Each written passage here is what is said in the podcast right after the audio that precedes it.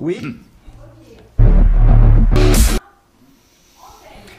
Salut à tous les amis et bienvenue sur Carton Rouge TV, la chaîne des supporters de la SS. Très heureux de vous retrouver pour un nouveau numéro de Carton Rouge le Mag.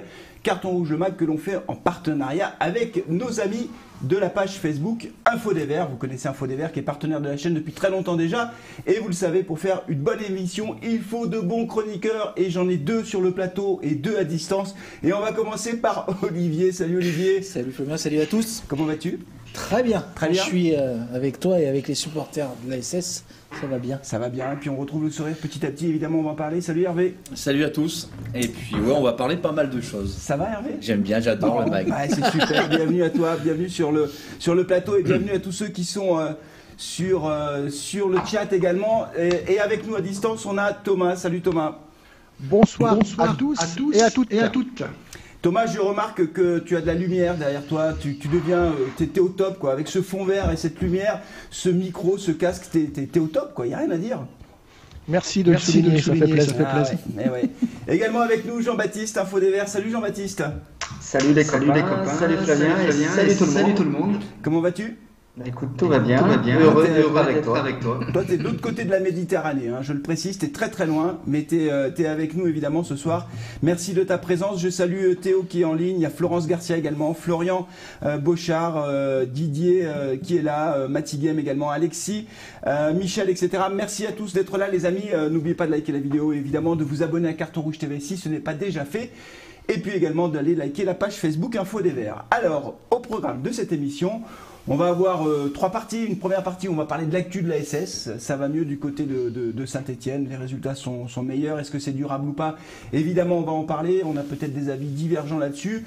Dans la deuxième partie de l'émission, on filera au vestiaire. On parlera de l'effectif de la SS. Un effectif qui était trop juste pour se déplacer à Strasbourg. Il y a quelques semaines, on n'avait plus de joueurs. On faisait quasiment jouer les U19.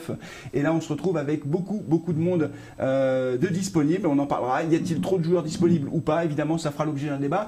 Et puis, on terminera cette émission avec nos cartons rouges et nos cartons verts habituels. Allez les amis, je vous propose de démarrer donc avec la première partie de l'émission. Je ne sais pas si on a un jingle, je m'adresse à Gisèle qui est aux manettes derrière et qui dirige cette émission, qui réalise cette émission. Est-ce qu'on a le jingle l'actu Gisèle ?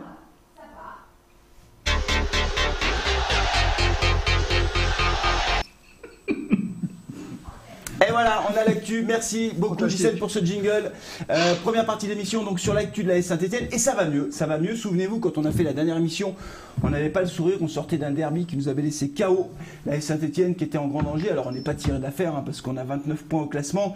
Ce matin, Claude Puel en conférence de presse a expliqué qu'il fallait encore 14 points, c'est-à-dire 43 points pour être sûr de se maintenir. Donc on n'est pas sorti d'affaire. Néanmoins, sur les 4 derniers matchs, on reste sur 3 victoires et un match nul, 10 points sur 12 possibles. Autant dire qu'on n'avait pas vu ça depuis longtemps, depuis le début du championnat. Alors je vous pose la question, est-ce que c'est un coup de chance ou est-ce que ça reflète en quelque sorte une nette amélioration dans le jeu des Stéphanois? Olivier, à toi de démarrer. Ça a été quand même compliqué ces quelques matchs, mais si on nous avait dit ça au sortir du derby, on aurait signé des deux mains. Tu as fait un bon pronostic sur la victoire à Nice, 1-0, bravo. C'est vrai que j'avais prévu la victoire. Je tenais à le souligner. C'est tellement rare qu'il faut le souligner. On fait un bon match à Nice, on gagne contre Metz, on va gagner à Rennes. 10 points. À partir du derby, on est premier au classement depuis cette journée-là. Il n'y a pas d'autres équipes qui ont marqué plus de points que nous. Donc c'est super intéressant. Ça reste fragile, on ne peut pas dire que moi j'ai pas pris mon pied en regardant tous ces matchs, mais on sent de la solidité, on sent plus de sérénité. Claude Puel a fait des choix intéressants, il faut le dire, on a tendance à le critiquer quand il en fait des mauvais. Donc on est sur une spirale fragile, mais une spirale plus qu'intéressante. Fort heureusement j'allais dire, parce que derrière ça gagne. Lorient fait une série époustouflante. Nantes gagne le dernier match. Il fallait absolument faire cette série. Demain, match important où on peut se replacer en milieu de tableau. D'accord, merci. Hervé, est-ce que tu es sur cette ligne-là? Est-ce que toi, on a franchi un cap ou est-ce que c'est un peu un concours de circonstances avec des victoires un peu tirées par les cheveux, ou est-ce que finalement ça reflète une nette amélioration dans le jeu des Stéphanois? Non, il y a une... Ouais, vas-y, tu voulais dire non, c'est bon. Non, c'est simplement que ça bug un peu visiblement sur la connexion, Gislaine, je sais pas si... Ouais, on regarde. Désolé si ça bug un peu, les amis. Sur la connexion, on va regarder ce qui se passe. Non, après, sur le match de Rennes, c'est pas tiré par les cheveux. On gagne 2-0 à l'extérieur, c'est très bien. Après, on est encore blessé. Je pense que le mal est encore là. Il ne fallait pas, parce qu'on a gagné 4 matchs sur 3 que tout va bien, que voilà, on va être sauvé. Comme tu as dit tout à l'heure, on est à 29 points. Après, je voulais souligner une chose. Olivier, tu as deviné, tu as fait une petite erreur. Sur les 5 derniers matchs, on est 6e. Sur les 4 derniers. Sur les 4 derniers. Ah, après ouais. Lyon. Après Lyon. Après Lyon, on est après premier. D'accord, ok. Après Lyon. Moi, j'ai inclus Lyon. J'aimerais bien que tu écoutes. Oui, j'ai mal. C'est vrai que j'ai pas écouté. Mais paf, hop, ça c'est fait, ça commence bien. Mais moi, j'ai pris sur les 5 derniers. Oui. J'ai pris sur les 5 derniers. Donc, on est 5e, on est 6e. Après, voilà, il faut voir ce que la suite. On parle du match de demain, on attend un petit peu. On va attendre un peu, on va finir le tour. Je salue, il y a Alain Pabade qui nous a rejoint également, Alexandre et Laurent Bertin. Il y a Kenzo, Noé, etc. Il y a Théo aussi, Théo, Eric Galvin. Merci beaucoup de votre présence. Thomas, je sais pas, on entend du bruit. Je sais pas si c'est Thomas ou Jean-Baptiste qui fait du bruit derrière. Mais Thomas, qu'est-ce que tu penses de l'amélioration? Alors, sur le plan comptable, c'est incontestable. Est-ce que dans le jeu, tu trouves que ça va mieux du côté de Saint-Étienne? Alors ce n'est pas moi qui fais du bruit, je suis comme toujours très, très sage. Le football n'est pas une science exacte. Il y a des paramètres qu'on ne maîtrise pas. Alors je ne sais pas de quel ordre, si c'est mystique. Il y a beaucoup de superstitions dans le foot. Je sais que c'est notamment le cas de notre président Cayazo, qui est quelqu'un de très très superstitieux.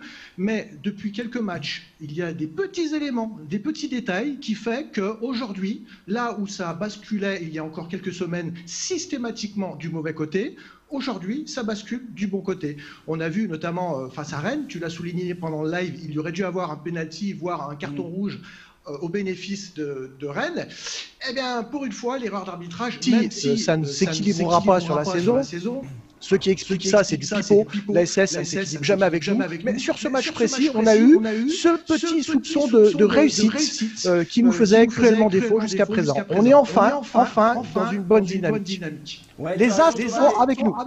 Ouais, tu as raison, mais sur le match face à Rennes, et je vais passer la parole à Jean-Baptiste, l'arbitre, c'était l'excellent Monsieur Bata, que j'ai toujours défendu sur Carton Rouge TV. Jamais je n'ai critiqué Monsieur Bata. Tu le portes dans ton cœur. Ah, je le porte dans mon cœur. Non, mais c'est vrai qu'il nous a sauvés. C'est vrai qu'il nous a sauvés. Pourtant, c'est un arbitre qui par le passé, n'a pas brillé. Jamais malhonnête. Bien joué. Ouais. Et voilà, Jean-Baptiste, toi, la performance de la SS, tu vois, enfin, Thomas nous disait à l'instant que c'était petites choses qui font basculer un match. C'est vrai qu'on a un peu plus de réussite. Est-ce que c'est la seule chose qui peut expliquer le mieux, Stéphanois? Flavien, je te rappelle que le dernier mag dans lequel on s'était rencontrés, les supporters ultra de l'AS Saint-Étienne s'étaient réunis à l'Étra pour manifester leur colère et pour discuter avec les joueurs. Force est de constater que depuis ce rendez-vous, ça semble aller mieux. Les joueurs, dans leur sortie médiatique et publique, le rappellent en disant que ça leur a mis un coup de boost et que ça leur a fait du bien d'être confrontés aux supporters. Et depuis, comme tu le soulignes, c'est des victoires et un match nul. Donc, est-ce qu'on peut y voir ici un élément déclencheur? Je pense que oui, et je l'espère. C'est jamais trop que de rappeler à l'effectif professionnel que l'AS Saint-Étienne, c'est avant tout un esprit, un maillon pleure des supporters, et je pense que ça leur a fait du bien. Ouais. Alors oui, c'est vrai que tu as raison de rappeler qu'effectivement les supporters stéphanois s'étaient rassemblés à l'Étra pour aller s'expliquer avec les joueurs, leur dire ce qu'ils pensaient de leurs prestations. Ça les a peut-être réveillés. Mais il y a Nathalie et Jérémy sur le chat qui font remarquer, et je pense à juste titre aussi, que l'amélioration des résultats de la Saint-Étienne correspond aussi à l'arrivée de Cissé. Et c'est vrai que défensivement, on voit bien que c'est plus du tout la même équipe. Sur les 4 derniers matchs, on n'a pris qu'un seul but. C'était face à Nantes. Et qu'à partir du moment où tu prends plus de buts ou plus beaucoup de buts, même si tu n'as pas l'attaquant qu'on attend depuis longtemps, le grand attaquant, et on y reviendra tout à l'heure sur la partie vestiaire, la deuxième partie de l'émission, mais tu marques un but, ça suffit. C'est ce qui s'est passé face à Nice, c'est ce qui s'est passé également face à qui? C'était le deuxième match, c'était la troisième victoire. Face à Rennes, on en a marqué 2. Face à Metz, on a gagné 1-0. Et donc tu marques un but, ça suffit, parce que derrière, tu n'en prends pas. Si c'est Cissé, il prend tous les ballons de la tête. Et donc voilà, je pense que ceci explique cela. Je trouve aussi, mais là peut-être, enfin je vous laisse réagir hein, les amis, je trouve aussi que les joueurs sont, je ne vais pas dire libérés, mais on sent quand même qu'il y a une pression un peu moins forte sur leurs épaules. Et ça je pense que, en tout cas quand on voit les images sur les réseaux sociaux des entraînements, ça, ils ont l'air plus sereins, c'est exactement ça. Oui. Et je pense que ça compte quand même. Oui, oui bien sûr, après tu parles des... Moi je parle sur les 5 derniers matchs, tu parlais des buts encaissés, on fait un nul, une défaite sur les 5 derniers et 3 victoires. La défaite bien sûr c'est à Lyon, et on marque 6 buts et on encaisse 6 buts, on en marque 5. C'est pas mal. Donc sur les 6 buts, il y en a quand même 5 qu'on prend un seul match. Donc moi je trouve que la défense est bien resserrée, comme je disais tout à l'heure sur le chat, Cissé nous fait du bien. Je pense qu'on en reparlera plus tard. Mais voilà, après, sur 5 matchs, je pense que c'est correct. Tu vois ce que je veux dire, voilà. Et on aurait pu retomber dans nos travers avec cette défaite en Coupe de France. Oui, c'est vrai, on passe un peu vite sur la défaite en Coupe de France. Qui n'a pas été un match extraordinaire. On prend un but à la 2e minute sur une erreur individuelle de malchance, puisqu'on voit quand même que ce mec-là tient la route. On ne marque pas de but, on aurait pu se dire, bah ça y est, on est retombé la tête sous l'eau. Non, les mecs ont bien réagi. Oui, ils ont bien réagi. Après, peut-être Thomas, je vais t'interroger sur le rôle de Claude Puel. Bon, on n'est pas avare de critiques vis-à-vis de Claude Puel. On ne peut pas dire qu'on l'ait beaucoup ménagé depuis qu'il est à l'AS Saint-Etienne. En même temps, les résultats ne sont pas très bons depuis qu'il est là. Néanmoins, je remarque quand même que à la fois son coaching et aussi sa tactique, ce sont des choix qui ont été payants, notamment face à Metz, et puis face à Rennes aussi. Je trouve que c'était peut-être même encore plus flagrant face à Rennes, où son dispositif avec ce mur de 4 défenseurs et ces 5 milieux, donc c'était un 4-5-1, finalement a empêché Rennes de jouer. Est-ce que tu penses que Claude Puel fait les bons choix aujourd'hui? C'est un peu tôt pour dire. Je reste convaincu, et puis on en parlera un peu plus tard dans l'émission, qu'aujourd'hui Claude Puel reste un adepte du turnover, même si dans l'absolu il bénéficie de toutes ses forces et qu'il peut désormais aligner un 11 de départ solide. Plus qu'un effet Puel, je rejoins ce que vous venez de dire. Pour moi, c'est un effet Pape Cissé. J'avais fait une analogie lors du précédent MAG avec un autre Sénégalais qu'on avait fait venir pour une courte pige il y a 10 ans, Pape Diakaté.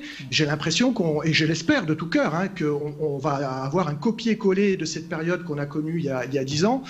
Et que Pape Cissé va nous permettre de nous maintenir. Reste à savoir si, comme Diakaté il y a 10 ans, Pape Cissé va rejoindre l'Olympique Lyonnais en fin de saison. Ça, c'est une autre histoire. Non, Puel doit encore faire ses preuves pour moi. Ouais, il n'a pas encore gagné ses galons d'entraîneur indiscutable du côté de Saint-Étienne, même si ça va mieux, c'est encore trop tôt pour le dire, je crois que tu as raison. Alors sur le chat, beaucoup d'entre vous soulignent aussi l'arbitrage qui nous est moins défavorable. Même si je suis aussi assez d'accord avec toi Thomas quand tu dis que ça rattrapera jamais les décisions défavorables qu'on a eues. On a eu quand même pas mal de pénaltys qu'on a ratés, faut pas non plus l'oublier, il n'y a pas non plus que l'arbitrage qui nous a plantés, mais c'est vrai qu'on a ces petits coups du destin qui font quelquefois basculer un match. On a parlé tout à l'heure du match face à Rennes. Jean-Baptiste, toi, l'aspect Claude Puel, est-ce que tu penses que la venue des supporters à l'Etra, Claude Puel qui finalement se met à faire des bons coachings, il fait rentrer Nordin Marc, une tactique qui paraît plus stable, peut-être un 11 de départ qui est aussi une ossature d'équipe qui est plus fiable, est-ce que tu penses que tout ça contribue aussi à l'amélioration des résultats? Bon, effectivement, Claude Puel, on ne peut que constater que depuis 2 matchs réellement, mais surtout sur le match face à Rennes, ça va mieux dans la finalité du match. Donc forcément, on peut dire que les choix de Claude Puel ont fonctionné à ce moment-là. Après, je te rappelle aussi, Flavien, depuis maintenant quelques matchs, on critique souvent le turnover, les effectifs, on en reparlera un peu plus tard, mais on a souvent souligné la qualité du milieu de l'AS Saint-Etienne. Et là, quand on a tous nos éléments à leur poste et un milieu solide, on se rend compte que finalement, il avait les cartes en main. Il n'y avait qu'à réunir et aligner toutes les planètes pour qu'on ait vraiment un milieu solide. Et on sait que dans le football moderne, le milieu de terrain joue énormément. Surtout face à Rennes, ça a été vraiment flagrant. Mais enfin, oui, tu as raison, le milieu de terrain est hyper important, mais ça me fait penser à quelque chose, parce que tout à l'heure on parlait de la défense qui allait mieux. Je trouve aussi que le fait que la défense aille mieux, ça rend Moulin meilleur. Alors c'est peut-être une illusion de ma part, mais il sort un peu plus. Ça déjà. Va avec. Ça va avec. Je pense qu'il est un peu plus en confiance, voilà. Et qu'il a fait quelques sorties, quelques arrêts qui ont été décisifs. Là aussi, Moulin, je l'ai un peu critiqué, on l'a tous un peu critiqué, hein, parce que ça n'allait pas très bien. Mais je trouve que finalement, il y a une espèce de cercle vertueux qui s'enclenche. Alors du coup, on ne parle plus de l'attaque, dont on a beaucoup parlé, parce que comme on gagne, finalement, on oublie un peu les points faibles. Ça reste un point faible avec le point d'interrogation Modeste. Modeste pour l'instant. Je ne l'ai pas trouvé formidable. Qui l'a trouvé formidable? Non. Personne dans le jeu, hein, il n'a pas, pas été impressionnant. Alors, il était absent face à Rennes pour suspicion Covid, mais finalement il s'est révélé, le test s'est révélé être négatif.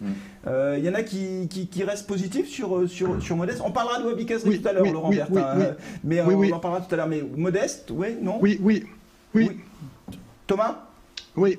Moi, Modeste m'a fait une bonne impression sur le match où on l'a vu. Franchement, le gars, il est arrivé sur les jantes. Hein. Les quatre pneus sont crevés. Le gars, il est arrivé sur les jantes à l'AS Saint-Etienne. Et néanmoins, à l'expérience, déjà, on sent qu'il gère ses efforts. Il ne fait pas des courses folles, donc il sent qu'elles ne vont rien donner. Il maîtrise ses efforts, il s'économise, mais sur le sens du placement, c'est-à-dire que même sur les jantes, j'ai trouvé qu'il a réussi à créer du danger que ces jeunes acolytes n'arrivent pas à faire, quoi. Et du coup, il a une présence, il exerce une pression sur les défenses adverses qui profitent. Moi, j'ai trouvé que Bouanga avait davantage pu s'illustrer à Mouma aussi, grâce à la présence de Modeste, même si, à mon avis, il va monter en gamme. Alors, attention, néanmoins, on sait que s'il se confirme qu'il est covidé, il est négatif. Ah bon, c'est une bonne nouvelle. Parce que déjà qu'il était pas au top physiquement, si en plus il se tapait le Covid, là je craignais qu'on attende 2 mois avant de le retrouver. Mais Thomas, tu vois, je vais te contredire un petit peu pour changer. Je pense pas qu'il a les 4 pneus crevés comme tu dis. Je pense qu'il a un très bon placement. Par contre, je te retrouve là-dedans. Rappelle-toi, à une époque, on avait un Wolfhard. Il avait une caravane au cul. Par contre, il était toujours bien placé.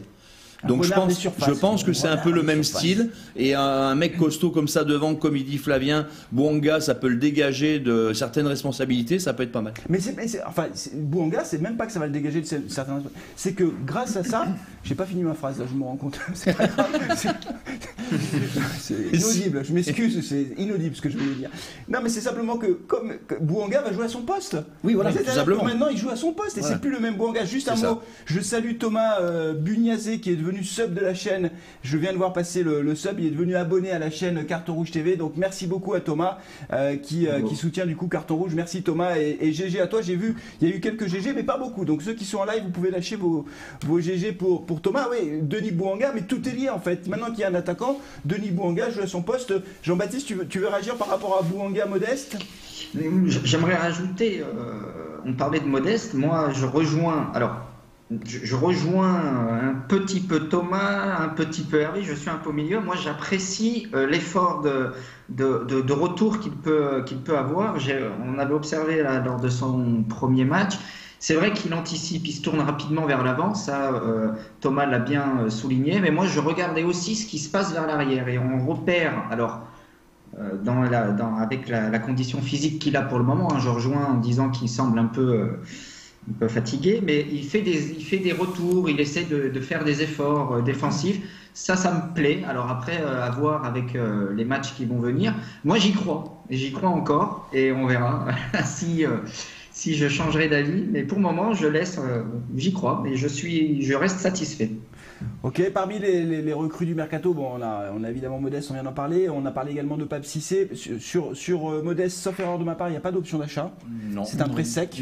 Non plus. Ah si, il y a une option d'achat sur Cissé. Il y a une option d'achat, mais je veux dire, voilà, comme disait Jérémy tout à l'heure, il l'a écrit et il a très bien dit. Il a raison, on ne peut pas construire sur un prêt de 6 mois et une option d'achat de 8 ou 10 millions. Non, 13 apparemment. Voilà, 13. On ne l'achètera jamais. Mais on ne construit pas, on voulait simplement se sauver. Oui, mais alors, du coup, je te pose la question. Olivier, je te pose la question. Oui, mais alors, Olivier, est-ce que au vu des performances de Cissé, au vu de ce qu'il apporte défensivement, est-ce qu'il faut lever l'option d'achat? Je laisse de côté le fait, est-ce qu'on a l'argent ou pas, mais est-ce que sportivement, ce gars vaut 13 millions d'euros? Est-ce que ce serait une bonne affaire de lever l'option d'achat? Sur les matchs qu'il a fait, il n'y a aucun doute. Non mais il n'y en a pas assez de matchs. Voilà, j'allais dire, tu ne peux pas juger. Non, non, sur 10-15 matchs, je suis d'accord, mais pas sur 2. Il faut quand même qu'on attende. Il y a la boulette à Sochaux qui peut arriver à tout le monde, c'est pas grave. Mais effectivement, bon, un mec qui fait 2 mètres, qui prenne des ballons de la tête, c'est un peu logique. Sur les 4 matchs, le contrat est rempli. Attendons, comme dit Hervé, jusqu'à la fin de saison les 15 matchs. Mais il ne faut pas s'enflammer, quoi. Mais il ne faut pas s'enflammer.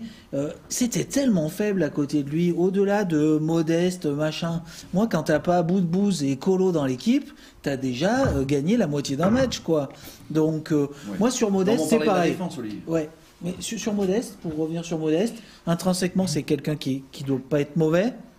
Il faudra arriver à le faire jouer. Et tous les attaquants qu'on a eus aujourd'hui, ils devaient avoir des qualités. On n'a pas su mettre cette plus-value sur les attaquants. Et il faudra qu'on ait un système de jeu qui fasse que Modeste puisse marquer des buts.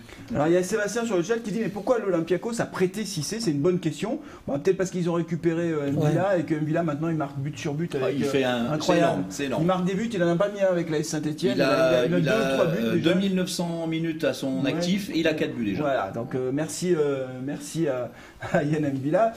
Thomas, 13 millions d'euros, tu prends ou tu prends pas? Tu lèves l'option ou c'est trop tôt? Bah, de toute façon, elle ne sera pas levée, cette option. 13 millions, la SS ne mettra jamais 13 millions sur Cissé. Est-ce qu'il les vaut? On a vendu Fofana 40, hein, Saliba 30. Est-ce qu'il vaut 13 millions? Il a 25 ans, je crois. Tu vois, il n'a pas 33 ans, donc contrairement à Modeste qui est plus âgé. Est-ce qu'il les vaut? Après, si on avait un gros investisseur qui arrivait à la SS en mettant 100 millions sur la table... Non, répondez à la question, monsieur. Répondez à la question. N'essayez pas d'esquiver la question. Est-ce qu'il vaut 13 millions, oui ou non? Non, non. 13 millions dans le championnat de France pour un défenseur, c'est pas raisonnable. Comme vous l'avez dit, c'est juste l'affaire de 6 mois. Il est venu jouer les pompiers de service. Il est venu, lui, se valoriser, s'illustrer, en espérant qu'une plus grosse écurie mette les 13 millions sur la table pour le recruter. Et puis c'est tout. Mais en même temps, la manière dont ce gars, qui vient d'un championnat, avec tout le respect qu'on peut avoir pour eux, relativement mineur, mais en même temps, ça démontre le déclassement de notre Ligue 1. Ce gars arrive en Ligue 1 et en 4 matchs renverse la table, bouleverse toutes les hiérarchies à la SS. C'est quelque part, et tant mieux, c'était ce qu'on voulait, mais ça démontre la faiblesse de notre championnat de France. Ce gars devient une star à la SS, alors que, comme vous l'avez dit, il n'était plus désiré dans son propre club, puisqu'on l'avait mis sur la liste des prêts. C'est pas, une star. Un Laurent Blanc, c'est une star quand il est venu à Saint-Etienne, mais un Cissé, pour moi, c'est pas une star, je suis désolé. Alors, il y a Rob Ludo qui dit que Cissé ne voudra pas rester, effectivement. Et je salue Thomas Simoès qui nous dit bonjour d'Inde. Eh bien, écoute, bonjour à toi, Thomas, et bienvenue. N'oubliez pas de liker la vidéo, encore une fois, si vous venez d'arriver sur le live. Jean-Baptiste, et on passera à la deuxième partie de l'émission dans quelques instants. Jean-Baptiste, pour clôturer cette première partie d'actu, Pape Cissé... qui enchaîne quand même les bonnes performances avec la Saint-Etienne, 13 millions d'euros, est-ce que ça les vaut ou pas? Non, je vais être très clair, pour moi, non, ça ne le vaut pas. Je rejoins encore une fois, j'ai tendance quand même souvent à me ranger du côté de Thomas, je sais. Ouais, mais je vois non, non, normal. Soyons quand même très honnêtes. Déjà, premièrement, comme on le rappelle, Saint-Etienne ne lèvera, mais alors là, c'est pas se mouiller de dire jamais l'option d'achat, ça me semble quand même gros comme tout. Et en plus, il ne le vaut pas, c'est-à-dire que le type débarque, comme il dit, il fait, entre guillemets, ce qu'il fait pour se mettre en avant, voilà, il s'illustre, il essaye de montrer lui une bonne image. Et étant donné que notre Ligue 1 est... relativement faible, ben, écoute, ça marche pour le moment, il se donne tellement à fond que ben, tant mieux pour lui, mais il ne vaut pas 13 millions. Quand on voit qu'on a vendu Saliba 30, pardon, mais... Bon, oui. Ben moi je vais vous dire mon avis, je pense qu'il vaut les 13 millions parce que je le trouve très fort et que instinctivement quand je le vois jouer, je me dis des mecs comme ça, ce gabarit-là, cette justesse dans le jeu, il anticipe très très bien et c'est un très très bon défenseur, il anticipe bien donc je pense qu'il les vaut, mais voilà je suis tout seul contre tous comme d'habitude et je tiens fièrement ma position. On va, avant de clôturer cette première partie les amis quand même, puisqu'on est sur la partie actu, l'actu c'est le match de demain à 13 h, alors j'en profite, je ne pourrai pas démarrer le live à 13 h pour tout vous dire, pour une raison simple, c'est que j'ai un mariage à célébrer, bah, c'est comme ça, et donc je prendrai le live je pense vers 13 h 30 ou 13 h 45, en tout cas en deuxième mi-temps je serai là, mais du coup le match face à Reims les amis, alors vous avez allez, une minute chacun pour me dire comment vous voyez ce match. Je vous rappelle que Reims est 13e au classement, que Reims est plutôt sur une mauvaise passe, hein, 2 défaites et un match nul, est-ce que les Verts peuvent poursuivre sur leur lancée, est-ce qu'on va gagner je crois que alors tout d'abord on est dans l'actu, donc juste pour finir l'actu, ouais. Il y a un rassemblement demain à 11 h devant le stade Geoffroy Guichard lancé par les Magic Fans. Donc tous ceux qui sont dans la région stéphanoise peuvent se rendre sur le parking du stade pour encourager nos joueurs, comme d'autres équipes le font, comme d'autres ultras le font. Oui. Bordeaux, Reims, il y a plein de clubs qui le font maintenant, donc j'invite tout le monde à y aller.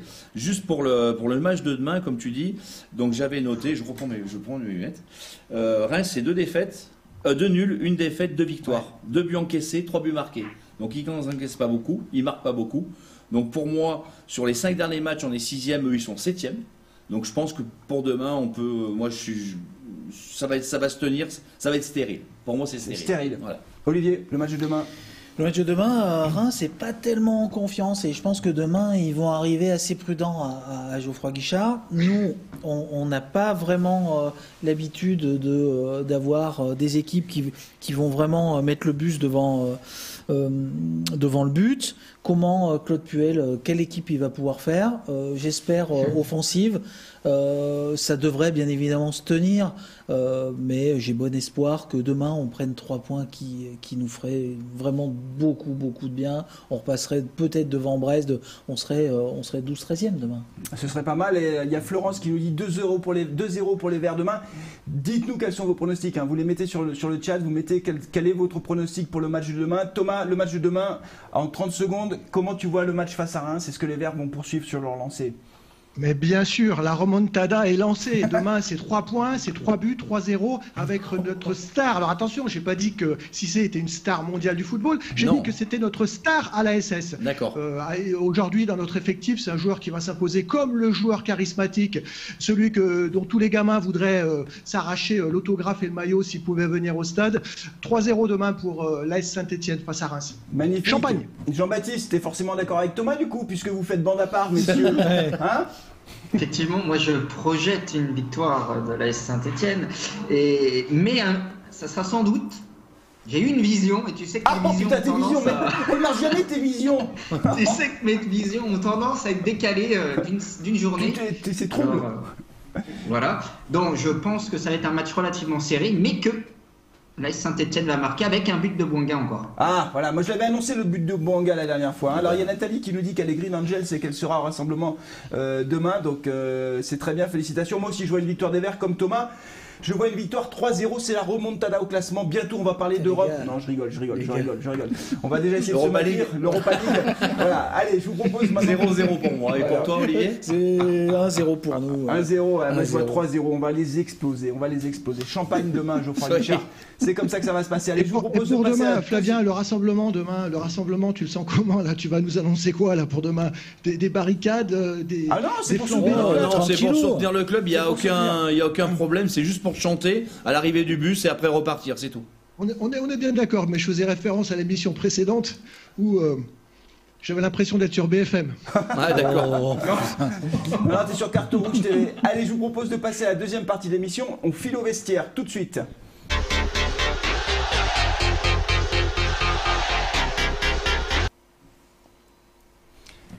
Et oui, vous avez vu, maintenant on a des petits jingles entre les parties de l'émission, c'est comme ça. Alors on file au vestiaire. Pourquoi on file au vestiaire? Bah parce qu'on va parler de l'effectif. Ça va mieux de ce côté-là aussi, hein, du côté de l'AS Saint-Etienne. Pour Claude Puel, il a l'embarras du choix. Il l'a dit en conférence de presse aujourd'hui qu'il allait devoir faire des choix. Et ça, il n'a pas été habitué à faire des choix depuis le début de saison parce qu'il y a eu beaucoup d'absents, beaucoup de blessés, beaucoup de Covid. Et que donc, du coup, c'est une situation un peu nouvelle pour Claude Puel. La concurrence va être féroce. On en parlera tout à l'heure. Est-ce que c'est une bonne chose ou une mauvaise chose? Mais moi, je voudrais quand même revenir sur quelques joueurs qui reviennent en forme. Alors, pour demain, les deux seuls absents, c'est Masson, bien sûr, qui est toujours blessé, et Romain Amouma. Tout le reste de l'effectif semble disponible. Ça veut dire que défensivement, vous avez tout le monde quasiment. Red Sauce, Colo, Moukoudi, Trauco, Debuchy, Cissé, etc. Donc l'embarras du choix. Au milieu de terrain, c'est pareil. Neyou, Gourna, Youssouf, Kamara, Aouchiche, Bouanga, etc., etc. Donc vraiment l'embarras du choix. Je vais quand même revenir sur les bonnes nouvelles, à mon sens, parce qu'on a beaucoup parlé des deux recrues du mercato, mais moi j'ai un retour qui me tape dans les yeux et qui me fait plaisir, c'est Wahbi Khazri. Retour vers le futur. Il a affûté notre Wahbi Khazri. Je ne le reconnais plus. Vous êtes d'accord avec moi? Ah oui, je suis d'accord. Hervé, je suis d'accord.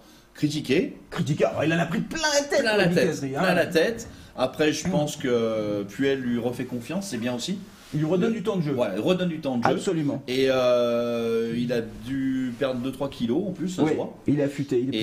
Il a envie, il se jette un peu. Bon, il a l'habitude de faire ça, tu sais, quand il rentre, voilà, il se jette un peu trop. Des fois, voilà, un peu trop. Voilà. Et il nous fait toujours une tentative de 40 mètres. Ça ne marche jamais, mais c'est pas grave. Et non, mais c'est très bien. Après, voilà, ça donne un coup de boost à l'effectif. Moi, j'ai dit c'est bien. Wahbi Khazri. Et il a été d'autant plus surprenant quand il est rentré à Sochaux. Il rentre alors que c'était une équipe de jeunes, il fait moins 9 degrés, tout ce qui ne va pas pour Khazri, quoi. Il se bat, il est plutôt entreprenant, la fin de match est bonne. Son match est très bon là à Rennes. Oui. Sur le but, c'est lui. Hein. Ouais, bon état d'esprit. Il a pris des coups. Hein. Bon état d'esprit. Si Puel le fait jouer, c'est qu'il se bouge le darjo à l'entraînement. Bon, ben on retrouve un Khazri. On aimerait retrouver un Khazri qu'on a connu. Ce mec-là, il a du ballon. Donc, les 6 premiers mois qu'il fait à Saint-Etienne sont exceptionnels. Ouais, exceptionnels. Le but qu'il met face à Marseille, il met dans la lucarne. Moi, ce qui me frappe beaucoup, c'est que je trouve. Alors, il est plus affûté, effectivement. Il a plus de temps de jeu. Claude Puel lui refait confiance. C'est important. Mais je trouve aussi que son état d'esprit a été irréprochable. C'est-à-dire que même quand il était remplaçant ou quand Claude Puel a essayé de le pousser vers la sortie, il ne s'est jamais plaint dans la presse. Il n'a jamais fait. Non, de vague. De vagues, fait preuve de mauvaise humeur. Wahbi Khazri, Jean-Baptiste, pareil pour toi, tu trouves vraiment bon le retour de Wahbi Khazri? C'est un prétendant à une place dans le 11 de départ, très clairement, et devant avec peut-être Modeste. Oui, alors en préambule, je rappelle que Wahbi Khazri est tunisien, que je suis en Tunisie, que c'est la star des stars en Tunisie, il est partout dans tous les cafés. Saint-Etienne est connu. Je suis encore là, j'ai discuté avec une personne de l'hôtel où je suis qui me parlait de Wahbi Khazri de Saint-Etienne. C'est absolument connu, archi connu. Donc j'en suis relativement fier. Non, mais je suis content de le revoir comme il est, à son poste, seul en pointe. Moi, il s'épanouit devant. Alors évidemment, il manque encore des buts. Ça me semble évident quand on est attaquant. On marque des buts, forcément, on s'illustre. Mais je le sens non pas transformé, non pas, mais disons qu'il est dans une optique plus collective, plus de jouer avec les autres, plus il est moins dans cet aspect comme on avait pu le voir en fin de saison l'année dernière, solitaire, où il était tout le temps tout seul à croquer, rappelle-toi. Là, il jouit. Il passe, il participe avec les copains.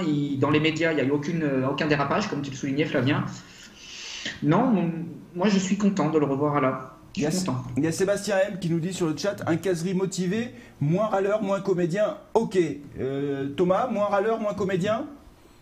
Très pimenté, c'est Wahbi Khazri. C'est tout ce que tu as à dire sur c'est génial, merci ton intervention. C'est tout ce que j'ai à dire. Honnêtement, enfin là vous êtes un petit peu très positif avec lui. Hein. Il nous a quand même, et tant mieux, je suis content de le retrouver, mais n'oublions pas par où il nous a fait passer. Il nous a fait énormément souffrir, ce garçon. Il y a encore quelques semaines, il traînait sa peine sur le terrain. Enfin, il était minable, il n'en voulait pas. Souvenez-vous, un match où il rentre un jour en tant que remplaçant, et il fait un attentat sur un type, un geste complètement mal maîtrisé, il se fait sortir. C'était à Lens. Et voilà, et là, ce Khazri-là, c'était pas du tout Wahbi Khazri, quoi. Donc, mais tant mieux, effectivement, on semble retrouver le Khazri des tout débuts, bah, tant mieux pour lui et tant mieux pour nous. Parmi les joueurs qui reviennent un peu en forme, hein, je vous rappelle qu'on est dans la partie vestiaire, donc on fait un peu un tour d'horizon des joueurs en forme. On a beaucoup parlé de la défense.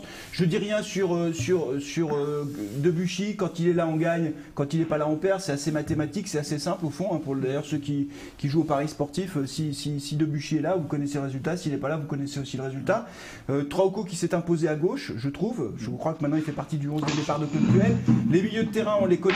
Il y a un joueur moi qui monte vraiment en puissance, c'est Kamara. Je trouve que Kamara, au-delà de sa capacité à récupérer des ballons, est un joueur qui est très polyvalent et qui sait s'adapter.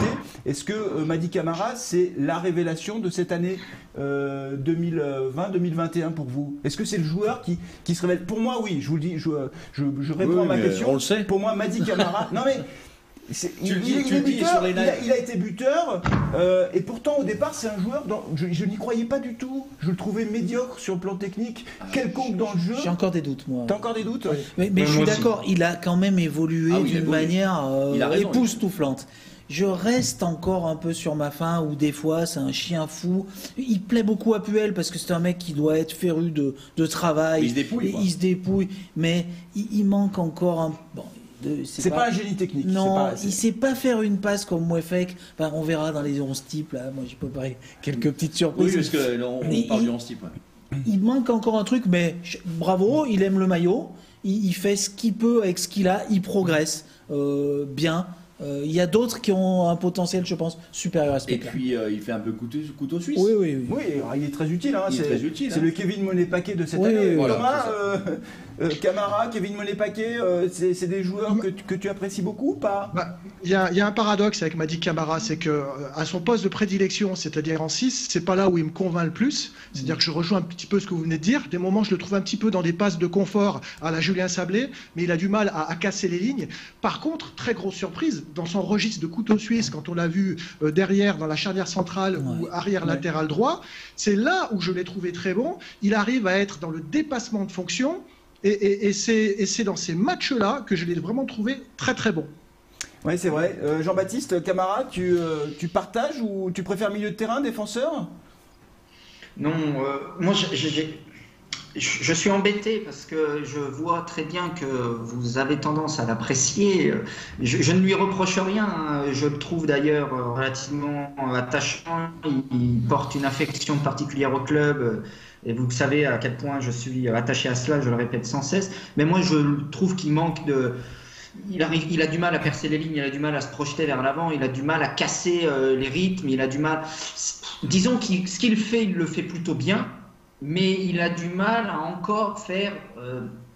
Il a du mal à, comment dire, à se projeter sur un autre rythme, à essayer de casser un peu le style de jeu, à essayer de percer sa ligne. Moi, ça m'embête un peu parce que je le trouve, il est tout le temps pareil. C'est-à-dire que je ne vois jamais de différence positive. Il est pas mal. Effectivement, on a trouvé que c'était la révélation, pourquoi pas. Mais alors, dans ce cas-là, j'attendrai encore des progrès, j'attendrai des nouvelles choses à chaque fois. Et je ne le vois pas spécialement. Il fait les choses bien, mais il y a... Ouais, c'est pas spectaculaire dans le jeu. C'est vrai que c'est pas lui qui va transpercer les lignes, comme le dit Thomas. Après, c'est vrai qu'il est très polyvalent et que je trouve quand même qu'il a pris du volume de jeu. Alors, il y a un autre joueur, lui, il n'est pas dans la même problématique, c'est Denis Bouanga.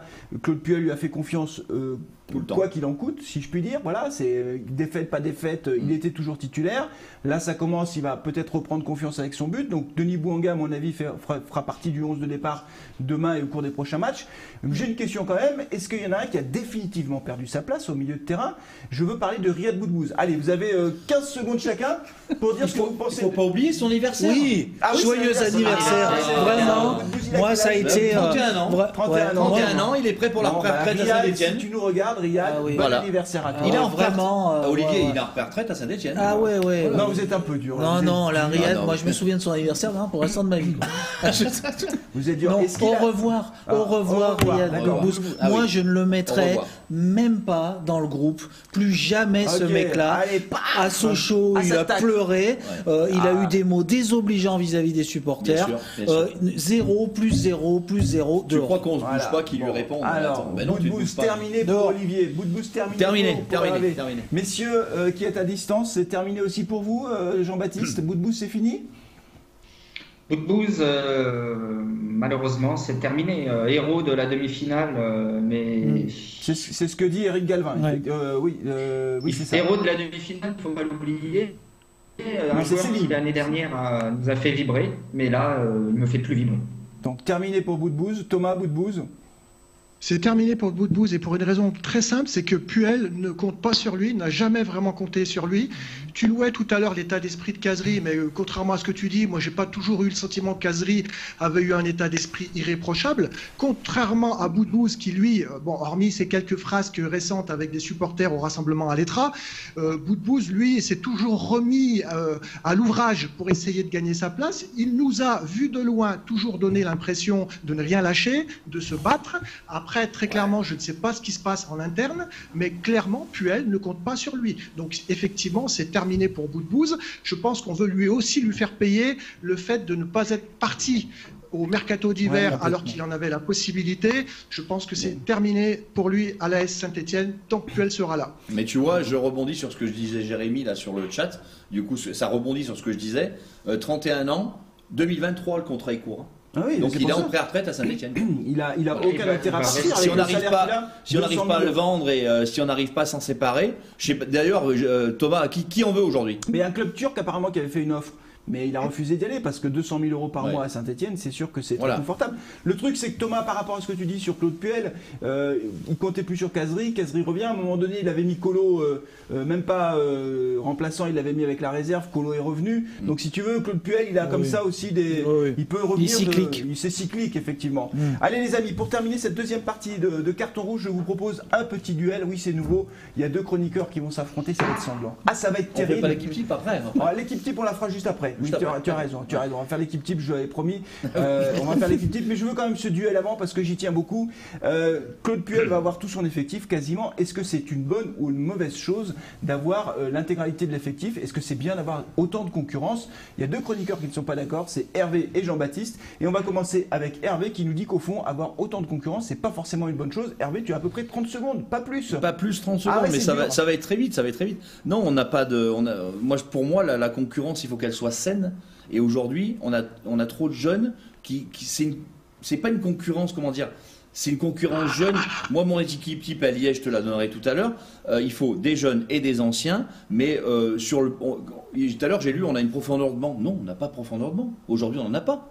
En attaque, on a beaucoup de joueurs pro quand même. Il y a beaucoup de joueurs. Si tu mets Moueffek, il y a quand même beaucoup de monde. Oui, mais moi, je préfère m'installer sur une ossature jusqu'à la fin de saison et donner des petits détails comme ça. Bah, puis, lui, il est blessé, paf, je le remplace. Lui, il a un peu moins bien parce qu'à l'entraînement, ça va pas cette semaine, d'accord. Mais il n'y a pas de concurrence. Une concurrence, c'est alors on va dans les grands clubs. Et oui, la concurrence, mais pas Saint-Etienne. Eh ben merci Hervé. Il y en a qui ne sont pas du tout d'accord avec toi, puisque Michel et Romain nous disent c'est une bonne chose. Jean-Baptiste, pour toi, la concurrence qui se renforce, c'est une bonne chose. Pourquoi? Ouais, moi je suis absolument persuadé que c'est une bonne chose. Dans un premier temps, il n'y a pas de place attitrée à l'AS Saint-Etienne. Des titulaires indiscutables, malheureusement, je n'en vois pas beaucoup. Ils n'ont pas fait leurs preuves. Pour la plupart, ils jouent. On a noté le début de saison calamiteux de la plupart de nos joueurs. Tant qu'ils n'auront pas compris que le club, c'est pas eux, qu'ils sont de passage, ils doivent se donner à 100%. Et tant qu'ils ne le feront pas, d'avoir une possibilité de faire tourner, ça permet peut-être à certains de prendre conscience que le banc peut les recevoir quelques matchs s'il ne donne pas satisfaction au coach. Ça permet à tout le monde de rester éveillé. Merci messieurs. Allez, on va terminer avec l'équipe type. Quelle est votre équipe type? Quel est votre 11 type du côté de la Saint-Etienne? Et vous qui nous regardez, vous nous mettez également votre 11 type dans les commentaires. Comme ça, on verra si nous sommes à peu près d'accord. Et on va commencer avec Thomas. Flavien. Oui, j'aurais bien aimé. J'aurais bien aimé réagir rapidement par rapport à ce très beau duel dans lequel tu n'étais pas invité, Thomas. Mais vas-y, vas-y. Mais réagir. Ce que je voudrais dire aujourd'hui, c'est que le fait que Puel dispose de toutes les forces en présence, à mon avis, ne change pas radicalement toute la donne. Ça va surtout être préjudiciable aux plus jeunes qu'on voyait des moments sporadiquement gagner, grappiller quelques minutes de jeu. Eux, à mon avis, c'est terminé, on ne les voit plus. Donc je pense que des joueurs comme... Riviera, Gabar, Sissoko, Benkedim, bon, eux c'est terminé, ils vont sortir des écrans radars. Pour le reste, aujourd'hui, il y a aussi, ne l'oublions pas, la possibilité pour un coach de faire 5 changements dans un match. Donc c'est 5 joueurs, oui. Donc c'est 16 joueurs au total qui peuvent être concernés sur l'ensemble d'un match. Et dans ce 16-là, je pense que Puel aura des joueurs types, mais il va aussi procéder à quelques réajustements de circonstances. Allez Thomas, tu nous donnes ton 11 de départ rapidement. Il faut qu'on aille vite parce que le temps passe, les amis, et on aura une dernière partie à faire également. Donc Thomas, ton 11 de départ, tu joues en quel, tu donnes la compo, est-ce que c'est un 4-4-2, un 4-3-3, un 4-5-1, et tu nous donnes le nom de tes 11 titulaires. 4-3-3, je mets Moulin dans les cages. Dès qu'on est sauvé à 42 points, je sors Moulin pour mettre un des petits jeunes titulaires pour préparer l'avenir. Pardon ?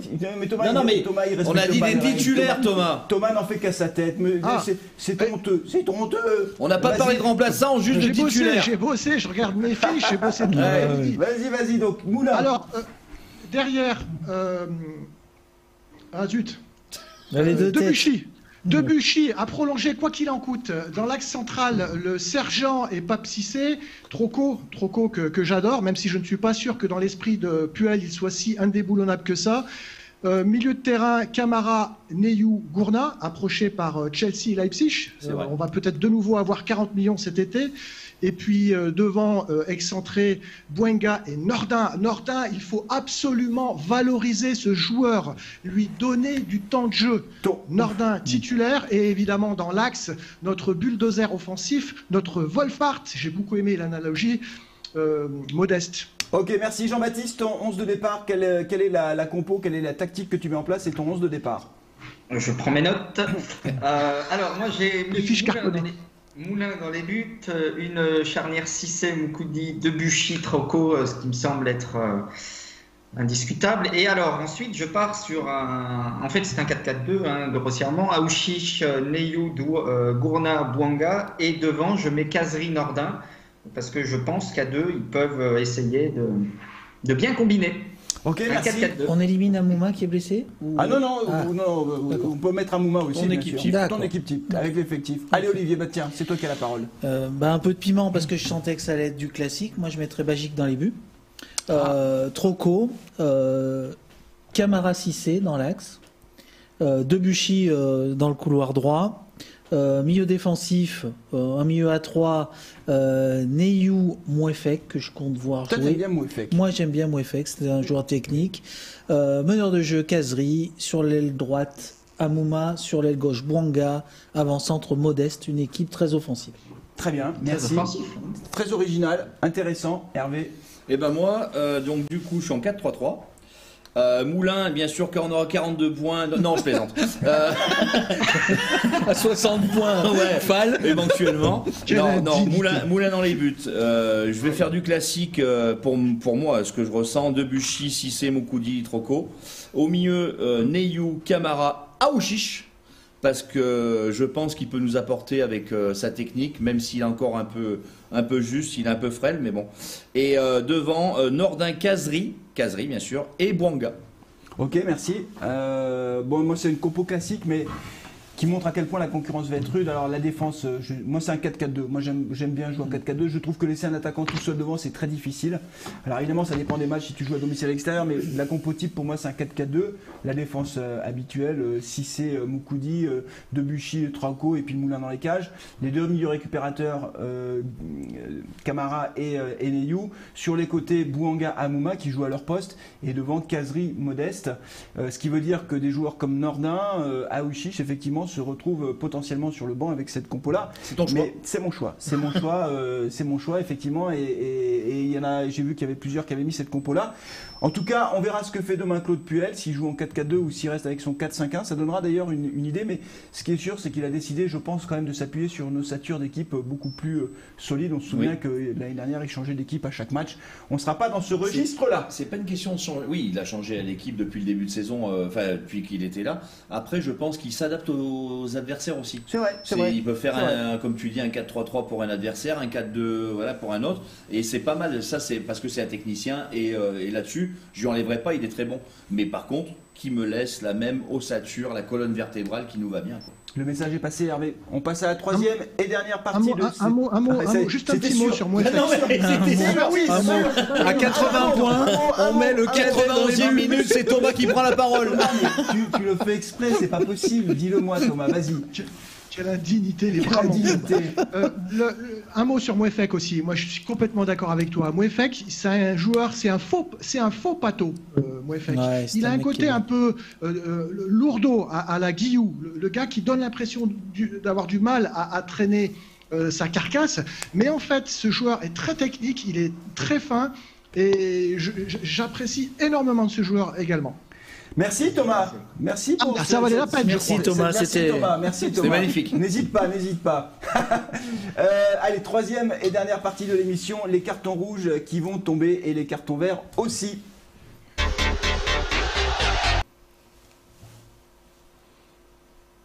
Allez, troisième et dernière partie de l'émission, c'est une partie qui va beaucoup plus vite, vous le savez.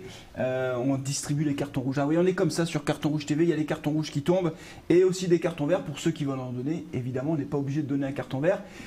Qui commence? Olivier, est-ce que tu as un carton rouge, un carton vert à distribuer ce soir? Carton vert à Wahbi Khazri pour son attitude, son retour sur les terrains. Et carton rouge, c'est lié un peu avec la Saint-Etienne, à la Ligue qui est en train de tout bouleverser sur les droits télé, surtout. On a l'impression que c'est un bordel sans nom, on ne sait pas où on va. On a l'impression que M. Aulas et quelques gros sont en train de reprendre la main sur tout ça. Vincent Labrune est une petite marionnette. Je me fais beaucoup de soucis sur la Saint-Etienne qui a eu un mauvais classement l'année dernière, qui en aura un mauvais cette année. On va prendre cher au niveau des droits télé. Ouais, mais comment on va vendre Gourna 40 millions? Ouais. C'est ce qu'a dit Thomas tout à l'heure. Ouais. Mais t'as raison, c'est inquiétant. Peut-être, et qu'on va acheter. Hervé, carton rouge. Carton rouge, moi, c'est pour. Je vais rester sur la même lignée pour l'ensemble de leur œuvre entre Roro et Kayazo. Tu es sur ton. Oui, je suis toujours sur eux parce que je vais faire un peu comme à Marseille, ils vont pas les lâcher, ils vont pas lâcher non plus, les ultras vont pas lâcher le président marseillais, et nous je pense que côté ultra on va pas lâcher le président. T'as vu à Marseille ce qu'ils ont fait quand même, ils proposent de créer l'Agora OM ou je sais pas quoi en disant aux supporters, allez on va créer un truc pour faire des supporters, enfin à Saint-Etienne ils ont jamais fait ça les présidents quand même, ils ont pas fait ça, ils ont pas fait ces conneries, mais à Marseille les ultras sont fous furieux. Non mais là ils sont en train de monter à un niveau, un level, Marseille c'est délirant. Ils veulent faire un truc à l'américaine. C'est incroyable. Après si je peux lire un petit peu deux trois trucs. Sur le carton rouge, ça fait partie du carton rouge, justement, c'est Tim qui m'a envoyé ça cet après-midi. Jouer à la SS, c'est Saint-Etienne, le peuple vert, son histoire, son stade. Ils n'ont pas le droit de commencer une saison sans ambition, point d'interrogation. Où est le projet, point d'interrogation. Nos deux présidents ne disent strictement rien, tout le temps rien. À eux de nous dire, dans les 5 années, leur ambition. Si c'est possible, une ligne directive et pas besoin d'1 milliard d'euros, un entraîneur gestion, des transferts intelligents, on verra si Puel peut être ce mec. Voilà. Par exemple, la Gantoise, un club belge, une gestion correcte, un budget inférieur à Saint-Etienne, mais des transferts intelligents, l'entraîneur souvent le même et qui s'entend avec le président, Ligue des champions, Europa League quand même, la Gantoise, hein. C'est un exemple que je donne. Donc voilà, après on va pas rentrer dans les détails, mais moi ce que je trouve c'est qu'il faut qu'ils nous donnent une ligne directive et savoir où on va, parce qu'ils nous ont dit il y a 10 ans, oui on va la Ligue des Champions, on va y arriver, on va monter. On a monté un petit peu avec Galtier parce que c'était. On a joué la Coupe d'Europe plusieurs années. On a joué avec la Coupe d'Europe. Mais là à un moment donné ils recrutent Puel, on repart sur une nouvelle dynamique. Ils parlent pas, on les entend pas. Ils sont où? Il y en a un qui est à Dubaï. Et l'autre qui est à la fouillouse ou je sais pas ou enfin voilà. C'est vrai que les prises de parole des présidents sont nécessaires quelquefois et surtout quand on est en période de. Et c'est ce qui déplore, ce que déplorent les supporters aujourd'hui et c'est ce qui a été plus ou moins entre guillemets dit à l'ETRA. Donc à un moment donné, il faut qu'on ait une ligne directive, il faut qu'on suive le coach. On a voulu ce coach. Moi pour moi, il est pas trop mal. Après les changements, je reste contre lui sur les changements. Hein. Il a fait trop de rentrées de jeunes à la fois, il a fait trop de nouvelles équipes toutes les journées. Mais si on suit ça et si on continue, on lui a donné les clés du camion. Donc maintenant, il faut continuer le truc.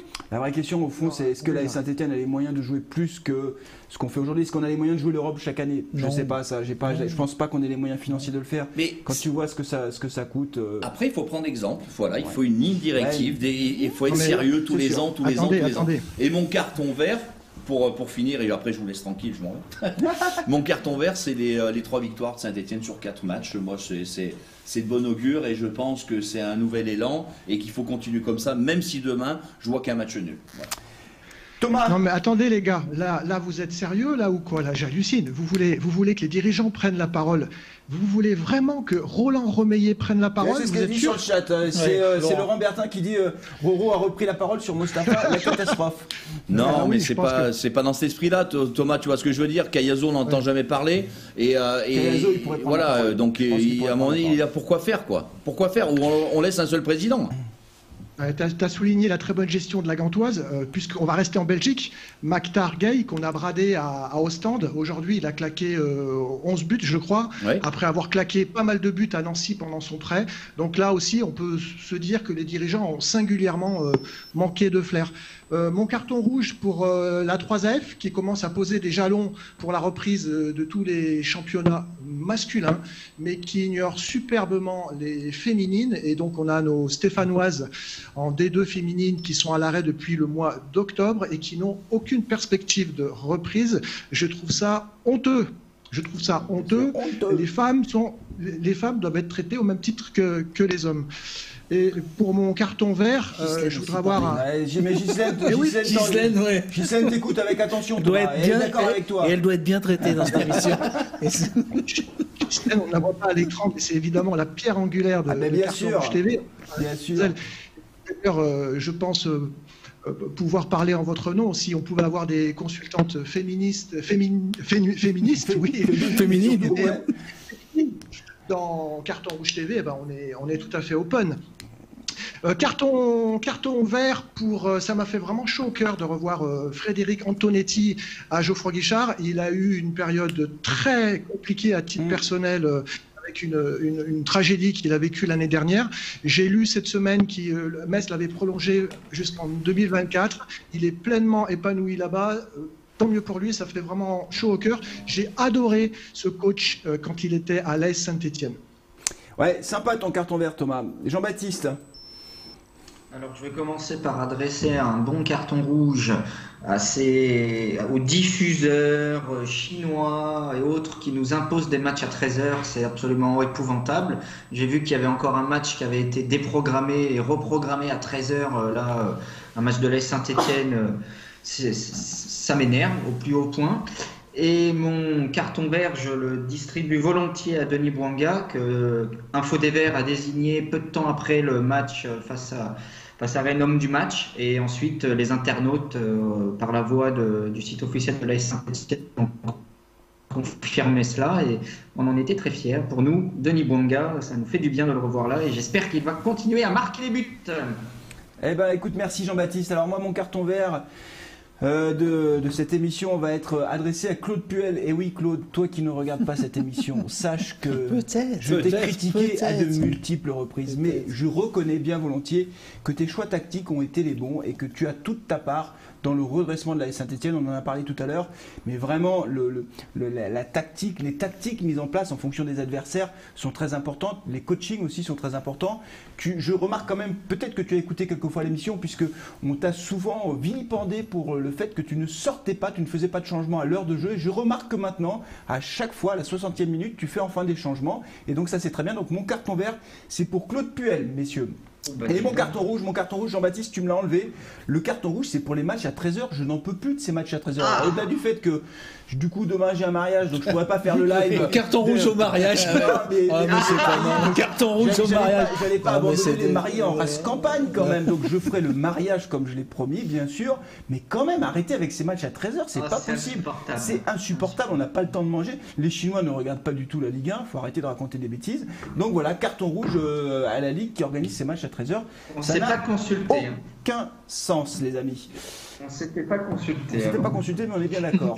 Thomas, avant que je dise c'est terminé et que tu reprennes la parole juste après, est-ce que tu as un dernier mot à rajouter? Est-ce que c'est ton dernier mot, Jean-Pierre? Ouais, il y a un élément dont on n'a pas parlé, c'est l'attitude que je trouve un brin énigmatique de Bouanga lorsqu'il marque des buts. Oui. On sent qu'il essaye de, que ça bouillonne en lui, mais qu'il essaye de rester impassible. Alors je ne sais pas s'il est en colère contre quelqu'un, contre lui-même. Est-ce qu'il ne veut pas encore libérer sa joie tant qu'il n'est pas sûr qu'il est dans une série? Mais on sent qu'il y a une rage, qu'il a les mâchoires serrées. Voilà, comment interprétez-vous un petit peu cette attitude de Bouanga? Mais il a la rage, parce qu'il a été beaucoup critiqué. Et Denis Bouanga, lui, il regarde les réseaux sociaux.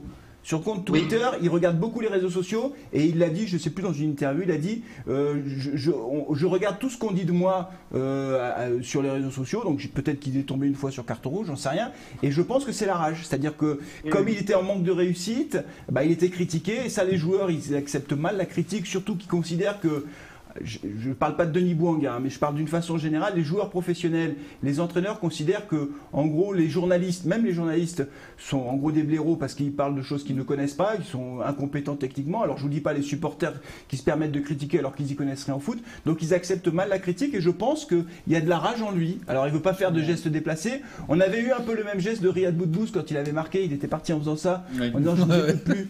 Donc c'est des gestes un peu plus de dépit, je pense, que d'autres choses. Voilà. Je suis d'accord avec toi. Voilà, mais c'est de bonne guerre. Bon, les gars, ils en prennent plein la figure. Alors, ils sont payés pour ça aussi. À un moment donné, ils ont des salaires stratosphériques. Ils peuvent supporter quelques critiques quand même. Il y a pire. Il y a pire. Il y en a qui ont été blessés hier soir pour des critiques. Ah oui, oui, c'est ça, oui, c'est ça. Oui, tout à fait, tout à fait. On n'en dira pas plus. Ce sera le mot de la fin, les amis. Merci en tout cas à tous d'avoir suivi l'émission. Merci de votre fidélité. Franchement, ça fait plaisir. Et donc, on se retrouvera demain en live.